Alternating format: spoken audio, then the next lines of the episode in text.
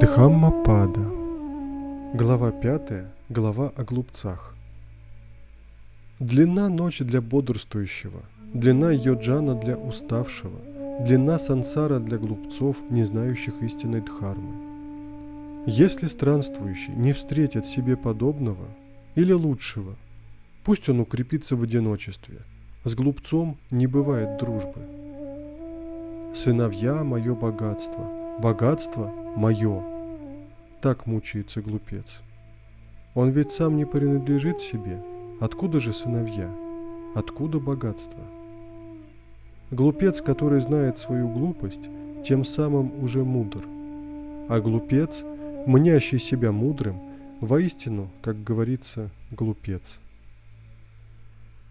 Если глупец связан с мудрым, даже всю свою жизнь, он знает дхарму не больше, чем ложка вкус похлебки.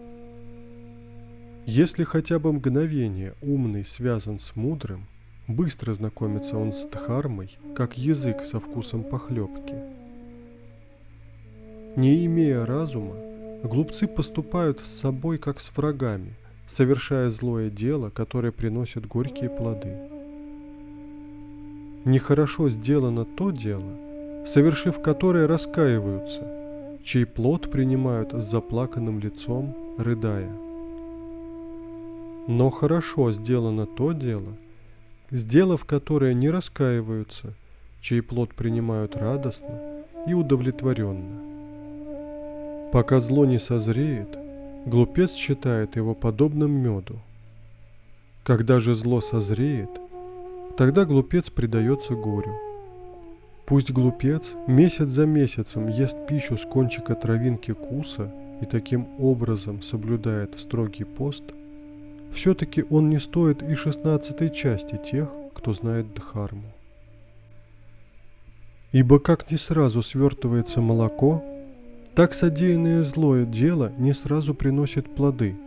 Тлея подобно огню, покрытому пеплом, оно следует за этим глупцом – когда же глупец на свое несчастье овладевает знанием, оно уничтожает его удачливый жребий, разбивая ему голову. Он может возжелать неподобающего ему положения и первенства среди бхикшу, и власти в монастырях, и почитания среди других родов. Пусть думают и миряне, и отшельники, что это сделано мной – Пусть они зависят от меня во всех делах. Таково намерение глупца. Его желания и гордость возрастают. Ибо одно средство ведет к приобретению богатства, а другое к нирване. Зная же это, Бхикшу, ученик Будды, не возрадуется почестям, но возлюбит одиночество.